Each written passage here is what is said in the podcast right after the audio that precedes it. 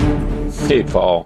So we're going to have a conversation about favorite things to do. Is like I was saying to you earlier, I want to people say "I told you so." No, I don't really mean that, but I mean, you've been so right about this topic, and I've been so honestly thick-headed about it that I give you huge credit for forced me to do a, a major here and and also just dig that I was being weirdly resistant to. So I kudos to you, and then I'll say what it is. so, oh, thank you very much.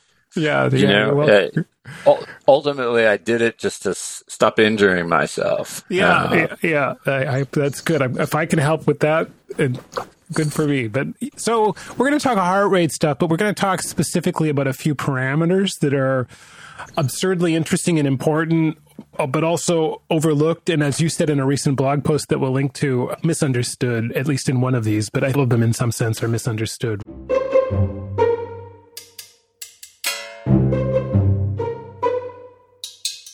So one of these parameters, these cardiovascular parameters that maybe is the one people understand the best, or at least think they do. And we're going to go through a few of them and talk about what the, why they're important, how they help you with training and what have you. But maybe start with resting heart rate because that's something I think to a degree, most people think that they know what that is. They have a sense of how they how they might measure it. Um, so why don't we start there if you're okay with that, and then let's just talk about why is it important. Yeah. So I love I love cool, simple, objective data to help people along with their journeys, right? Yeah. You and I come at this for different reasons, right? You love the mathematics involved. Guilty as charged. Or the health or the just the trials and tribulations, but I've come across using resting heart rate as just one other objective means of showing my patients that they're getting healthier. Yeah. So you wake up first thing in the morning, you check your heart rate. Or if you wear one of those watches or wear one of those rings, it'll yeah. tell you what your resting heart rate was. And it's a tremendous for your overall health, stress, and general well being yeah, in those circumstances. Right. And with a bunch of provisos that are perfectly Correct. understandable, like it's idiosyncratic to you. It's not, uh, I mean, Lance Armstrong has a resting heart rate of X. I want one of those. No, it doesn't work that way. right? It's, right. it's about what, what yours has been and how it's changing as a measure of body's stress and fitness and how forming as as at least in a, from a cardiovascular sense as a system. That, hey, I, I want to compare my resting heart rate to everyone on my block. That's just being stupid. No, I you and I do this all the time with each other and compare others. But and I'd love these norms are right, whether it's the HRV app or Whoop, yeah. right? I mean, the bias is tremendous. These aren't normals, but not if if you're not a runner and you're not an endurance athlete and your heart rate is under 40 and over eight, eight, 80 you need to notice something you, you need to know that something is is amiss and you should look look into this further. But for the rest of us and those heart disease etc yeah. keep monitoring that rate and seeing the impacts of your daily activities can be very motivating. Actually motivating, and I'm and the the the key before getting maybe a little bit deeper into that, the key is I was just looking at the data. I think Mayo has some data that the the, the adult the average adult non athlete resting heart rate has a huge range, like sixty to 90, 60 to hundred or something like that, which is really no point in comparing yourself to anyone else that that endurance athlete might be 45 might be might be lower. I ran into someone the other day who of all things was 38 is, it's like the old monty python skit. It's like mostly dead. So it's like now and then you pop back to life but you're mostly dead.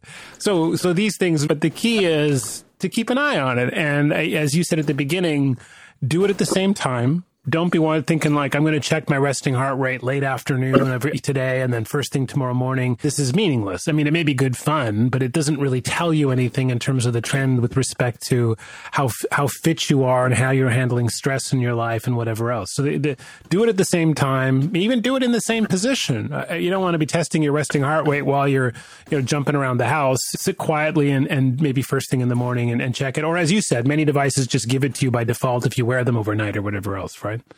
Right. And you can do it before you sit up. Yeah. And you can do it after, right after you stand up because yeah. there'll be very different numbers. Yeah. And, and if you want, chart them, mark them. And yeah. for people who do run, not the ultras and but folks like you and me, that's a great little barometer and also in terms of what your internal stress is and how you responded to your run yesterday and the day before or stress home related stress etc it's just another point as to what am i going to do today yeah, it's like one of the things on your dashboard, right? I mean, it's not the thing, it's not the speedometer, it's not the gas. It's just another really useful, say, of four or five, maybe less indicators you can look at. And I mean, I'm looking at mine right now. I'm looking at my seven day resting heart rate, and I can I can see the patterns, and they and they they have meaning. If I go up five beats in terms of my resting heart rate over a period, there's a reason, right? It could be sleeplessness. It could be that my, my workout load is too big. It could be stress, but there's a reason. This, the, these things don't just change uh, at like 10% in a short time for no reason. And that's super important to know. No doubt about it. You know, if my if my resting heart rate is above a certain level, I'm not going long. I'm not going hard. Yeah. Yes, I'll use other data and some of how I feel. But you're right. If you're jumping three, four, five, six beats, something is going on. And it's worth it to think about what it was that brought you there and what you're going to do about it. Yeah. So resting heart rate is something that I've always paid some attention to, but I pay a lot more attention to now in part at your urging just because much noisier signal than it is, and only slowly came to the realization that it's actually a more stable signal, and so the trends are worth are worth watching. These five and four, five, six beat changes over to, over the case of a few weeks even is are really important to understand what's going on. Is it because of something you're doing, and maybe you should pull back or whatever else? So, so it's good. My biggest criticism of resting heart rate is that it's just not mathy enough. Where's the, hmm. where's the fun? There's no fun in resting heart rate. I want something with more math. I'm kidding, but no, I, it's we're going to get into some mathy ones here in a second. Another one that you pushed on me, and I, I, I now pay well. Okay, it's a more complicated story, but I pay more attention to, but I have a fraught relationship with, like an like a like a like an old girlfriend or something. Is recovery heart rate? Why don't, I'll let you explain what it is, and then we can talk about why it matters. Yeah, you you sprung that on me one day. You just you had to know it at yeah, that I moment. Tell me now. And I couldn't I couldn't tell you until the next day when I did it. I know. So the recovery is it's expressed in one minute or two minutes. And if you're exercising and you come to a dead stop from where your heart rate is at that moment to where you are in two minutes, that's your the amount that you were. yeah. And you want that to be more than to 13 beats interval and hopefully more than 20 to 22 beats in the two minute interval. Yeah, and it's obviously it's fitness related, it's age related. There's all kinds of factors here. Again, and the the major giant footnote here is obviously assuming cardio, cardiovascular health in every other sense. But you want to, like you say, you want to see a slope. I want to see a, a, a, significant slope of decline from the moment I stopped until whatever it is. Usually two minutes. It's built into a lot of devices. Like for example, I have a Garmin, and on my Garmin uh, wrist based, it'll it automatically does it. You tell it to screw off and not do it. It automatically does it at the end of a of a workout, like a run. It'll give right. me my my two minute recovery heart rate pretty much all, every time. I think Apple Watches do it by default. I'm not positive. I don't know about other devices. But the point being, it's there, it's available, and there's a defensible rash. This is not voodoo. There's a very defensible rationale. I, as the more cardiac you have, the, the, the easier it is for your body to recover from an effort, and that recovery from an effort shows up in a a, rever- a, mean reverting phenomenon and reverting to the to your more regular heart rate. So I fall back towards some. It won't be all the way to normalcy. Two minutes generally isn't enough unless you were I don't know like golfing or something. Super fit. Yeah, if you're truly an elite athlete. But for the rest of us, You're just looking to see did I get that a 25 you know beats per minute decline or whatever 15 to 20 minutes over the course of a couple of minutes, usually two minutes, and and that's a fantastic indicator of how how quickly you're recovering from an effort in the in the short run. And and if you don't see that, understand why. It could be because you're fatigued, but there are a lot there are lots of reasons. But you do if you don't see a decline, if your heart is unresponsive to having ceased exercise, that's a really important data point. There's no doubt. But you're right, there's a lot of variability here. Yeah. So, us in our zone two efforts, you know, if we stop and it's 135, yeah. You know, I'm generally not going lower than 90. I'll level off there beyond the two minutes. Yeah. But if we're up at 155, 160, then we might go down a good 50 beats. But my max is about 176 or so. So if I'm running a trail and I hit that, my heart's really unhappy. And if I stop, then it probably isn't going to go below 150. Yeah, yeah, because um, it's, so, it's, I always tell I always tell people this, but it's one of the problems with the heart design is that unlike a calf, it doesn't really tell you the moment it's getting hitting some lactate moment in terms right. of pain. So right. it's like if I, I, was saying to my to, to, to a friend of mine I run with the other day, if because his heart hit like 180 or something on this climb or 190, and I was like, oh my goodness! I said, if your heart was in your calf, you would be in screaming agony right now and falling over by the side of the trail. The only reason you're getting away with this is because it's not, and that's not a good thing. Uh, it's funny because when you and I first started to talk about all this, that was a badge of honor Yes, absolutely. And this is, uh, again, kudos to you. I completely flipped in terms of how I thought about this. I had an irrational Formula One driver view of this, which is like rev the engine, baby, let's go. And I would, and I, and I must mean faster. And this is, we, will have a zone two conversation about this at some point. That's more in depth, but that's the key insight is realizing that you're not actually doing what you think you're doing. As a matter of fact, what you're doing is highly destructive and in the limit probably dangerous. Yeah, and we'll talk about uh, poor aerobic health one day yeah. And how all these zone four and five workouts factor into that. Yeah. But yeah. No, yeah. it's a it's a huge problem, and I this is universal. It's a huge problem among people who've got who've uh, bought into the mythology that harder is you know faster is faster, harder is harder, and so on. But just to tell a quick, I was just saying to you before we started this, I was I was a convert to the recovery heart rate cause, and then I fell off the wagon. I was like, and the reason why ties into what we were just talking about is like I really liked that I could be you know just pounding hard and 160, 170 heart rate, and I'd stop and I'd get back a recovery heart rate of like 50. I was like, wow, I, I, rock. This is fantastic. And then, in part at your urging and reading a bunch of things, I changed steadily over to, uh, you know, long, slow, zone two type things with my heart rate going to 135 feels like a big deal now. so, but the, the problem is, from a recovery heart rate standpoint, it's profoundly unsatisfying to have your heart rate go from 135 to 100. Like 30 I'm not really that interested anymore. I, I, need I just see like a 50 or a 60. And this is back again. This is the same instinct that gets me in trouble and gets many people in trouble as you become data bound and competitive with all the wrong numbers. It's just about seeing a material recovery, not about can I fall from 130 to 60 or some ridiculousness in 10 right. minutes. You just want to see that your heart's recovering from the effort. Right. Right. So, anyways, it's really funny. I know. I was, You're I competing against your own heart. I, I, yes. Well, I think I was, I think I was, I tweeted about this the other day. I gave four examples of things, why I am such a terrible zone two runner was the gist of it. I give examples of all the things I recently had competed with was women doing yoga in a park. I saw them. I sped up. There was a, a guy uh, uh, just up the street I sped up. A car went by going the other way. I caught me. I sped up. And the last one was the worst. There was a strong wind along this trail and I saw a leaf going. I sped up. I'm like, what the hell am I competing with all these stupid things for? So, anyways, recognizing these instincts yourself is at least halfway to a cure. So, I'm now I'm I'm now cured on recovery heart rate, and I and I and I pay attention to it religiously and track it.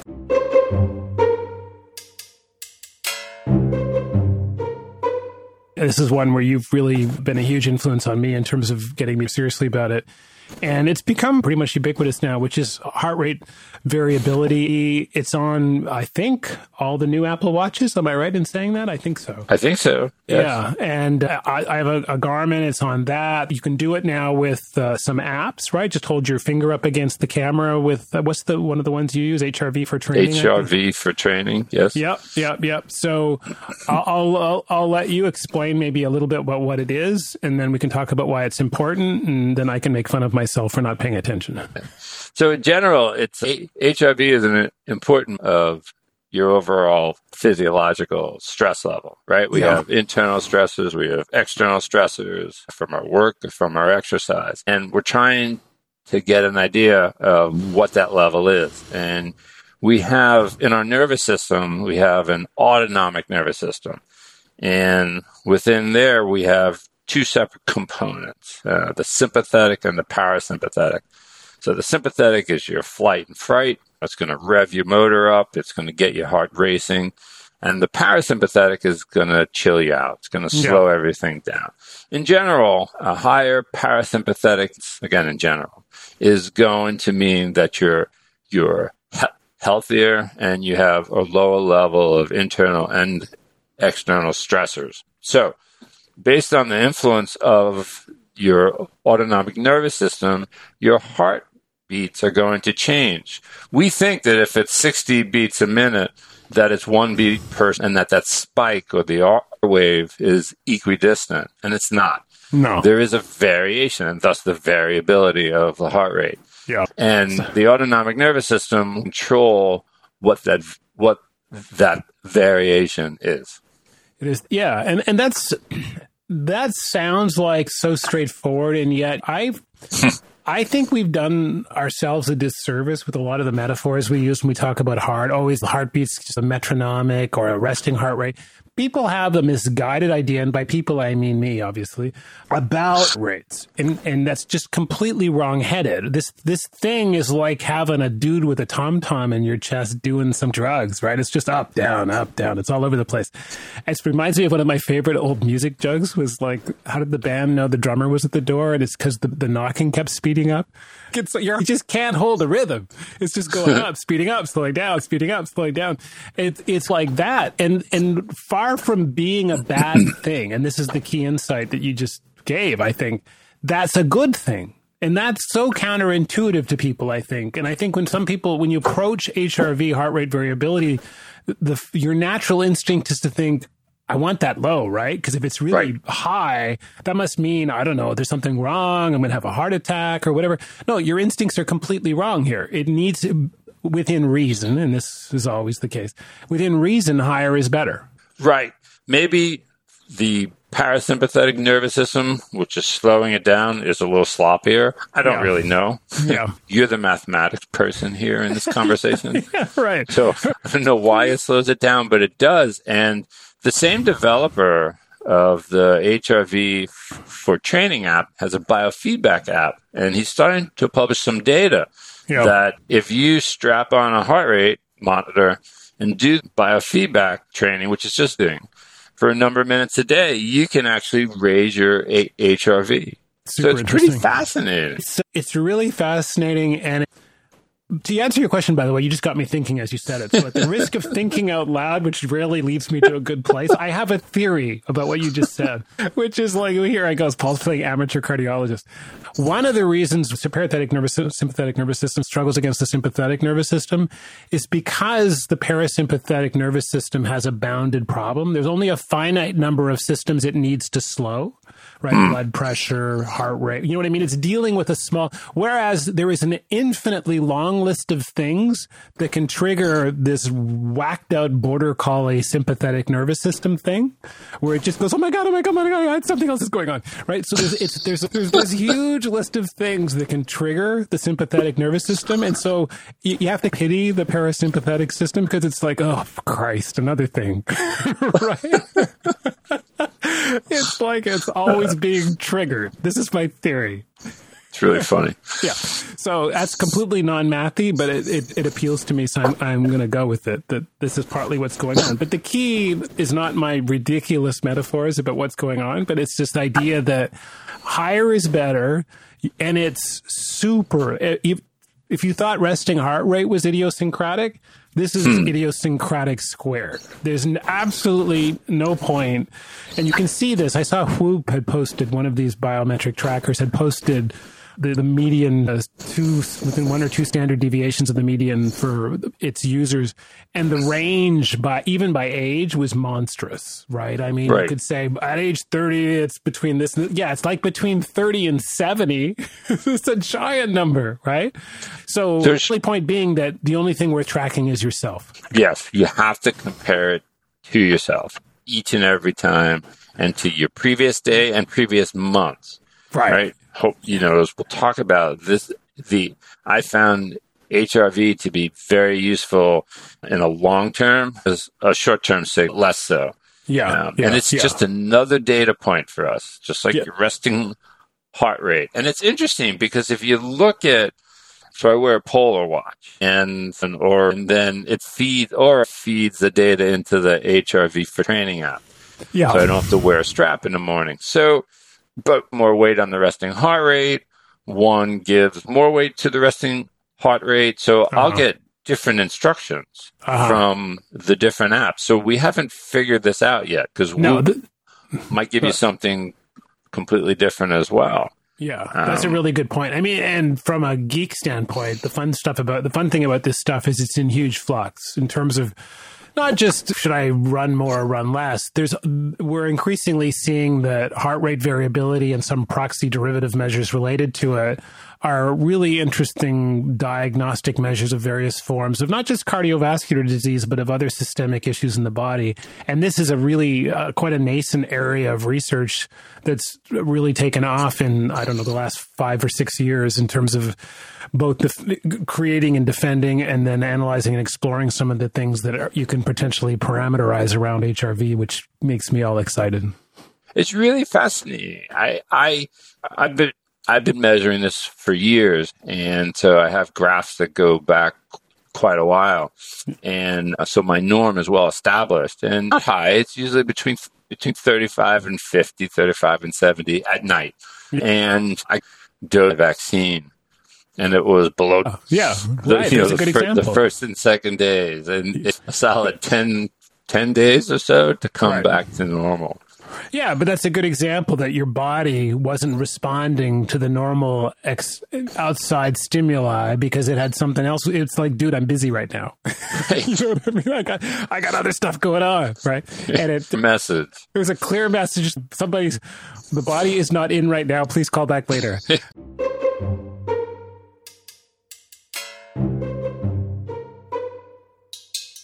so we segue into the last topic here, which is one of these measures that related to HRV. This can be traced back to some fabulous work done back in the mid 90s. I was reading a paper on, on a lot of this stuff by C.K. Peng at Harvard back from 1994 of all things, where he, hmm. where, and the key insight of his paper from 94, which is fabulous reading, and I can link to it if any other fellow geeks want to read it, was the notion that we have a really, or at least had at that time, a really misguided idea about what a healthy, how, what a healthy heartbeat is. And we've alluded to this a little bit already, that we think about it too much homeostasis terms that actually, because of this perpetual conflict between the parasympathetic and the sympathetic nervous system, you're better to think of heart rate and specifically heart rate variability as a chaotic system. Characteristics of chaos, like the weather, like other things, where it's it's fractal in nature and it exhibits characteristics like what are mathematicians call self similarity and so on. And this is a really, really important insight that it's not random motion and it's not predictable and yet it has patterns over time that can be extracted if you approach it as a as a as a system with some uh, of the characteristics of, of, chaotic systems. And this was an incredible insight, I think, from 1994 to come up with this. And so this has obviously influenced a bunch of different researchers working in this area, which brings us to today and so the last measure we're going to talk about, which are new methods for looking at some of the patterns in heart rate variability to extract other parameters. And one of them, and again, this is this is you got me onto this, is uh, detrended fluctuation analysis alpha one, which sounds like it's possibly a ship on Star Trek, but it's not. It's D- DFA alpha. That's DFA alpha one idea. Do you want to take a shot at it and would care, and then we can talk a little bit about what that's all about. So, I have read many of the papers that you reference, not Peng's original, but a lot of the work by Bruce Rogers and yep. others. Yep. And oh my God. I mean, I have to stop and reread it and look up words that I don't understand. I don't know. It can it's take like me a week say, to is there, get Is there going to be a test? But it was fascinating. And it was fascinating because to me, as a non mathematician and physicist, because this enables me to use HRV, a barometer that I'm used years and can recognize the patterns to, to fine tune my aerobic efforts. Right. Yeah. This brings together everything that we've talked about in this podcast for Yeah. a few months. Yeah. Uh, how important zone two heart rate is to our health, whether we're walking or jogging. But where that level is, we didn't know, right? I Yeah. stabbed my earlobe and fingers for lactic acid to try and find it, and it's not easy to do. I'm not going to do a lab and embarrass myself. So we've had to guess. And that's where the Alpha 1 comes into play. Yeah, it's a really, really intriguing insight. And I mean, without getting too deeply into the math, the idea that th- once you detrend, which hence this DFA, detrended fluctuation analysis, wh- because the problem with heart rate variability data is that it's it's wild, right? It's chaotic, it's all over the place. Um, once you detrend it, and you start and you break it down into windows and then within those windows look at patterns of increasing and decreasing and then look across all those windows. You can actually extract some really interesting parameters about how the and this is the key notion that we're you were just talking about how the body responds to increasing or decreasing exercise intensity using this detrended fluctuation this detrended heart rate variability data as a proxy. Because the wacky thing about heartbeats and this as a geek makes me all excited is that there are these crazy crossover moments where actually uh, the rate of change starts to change. You get this second derivative changing slope thing going on. And that actually, and this is a 2021 paper by Rogers that you were referencing earlier. It turns out that one of the key inflection points in this series actually corresponds to a, a really important parameter for exercise, which is roughly the top of zone two, which is usually called your your aerobic threshold, which, as you were saying earlier, usually requires all of this bananas invasive and annoying testing to get to a lot of this stuff. Seems pretty likely we can extract this directly from looking at this this DFA alpha one index of heart rate variability data, which as mathy and and and like I don't want to know this as this sounds because that was my reaction initially to this stuff. I was just completely wrong. Completely wrong. I was like, I was being really childish about learning a new three letter acronym and said, no, I'm done for this year. It's, it's I've seen some time in this data where there are patterns and inflections that directly cons- correspond to super important characteristics of how, how our bodies work. And that's, Right. that's insanely interesting. It's really fascinating. And I think we should add one more thing in for those who are listening is the why this is important and why from a metabolic perspective, right? So what we're talking about is the A1 and the A1 of 0.75 is your aerobic threshold. Right, right, right. And so you can identify what your heart at that threshold. Metabolically, you right, your body wants to burn fat during when you're producing ATP or energy under a low load. And as you push your heart rate transitions to glycolysis, burning glucose. And eventually it goes to anaerobic uh, glycolysis. And now, now you're producing pyruvate and Yeah. you're going to get tired and bonk. So where your maximal fat burning is uh, Exactly. allows you to train train your ability to go further longer because we all basically have an infinite amount of fat if further, we want to go for a run. And further longer, and this this last piece is the one that I was really missing. Further longer without hurting yourself right? Exactly. Because you're doing it at much lower levels of intensity. You're oxidizing fat. I mean, and as you say, we've got, for practical purposes, a pretty in, oh, close, uh, countably infinite supply of fat to draw from. and so, this is really important parameter to be a healthy person exercising healthily. Right. That closes the loop on a lot of the things that we talk about, right? Because we're optimizing for longevity. We want to build our aerobic base. Yeah. To build our aerobic base, we want to know how far can we go, resting heart rate, HRV, how hard can I go, yeah. A1, why am I doing this to to maximize my fat burning capabilities and endurance. And it's going to be a really a start, right? Yeah. You're going to have to walk some, oh. but but pretty soon you get same work at a lower effort. Yeah, well, we'll come back to that in another episode because we can do the Paul walks everywhere episode. But yes, that's I could I have my hand up. I can speak from experience that that's exactly what happens. But okay, so we've done interesting and important heart related parameters that I think really life changing in terms of exercise. So I'm glad we did. Well, thanks, Howard.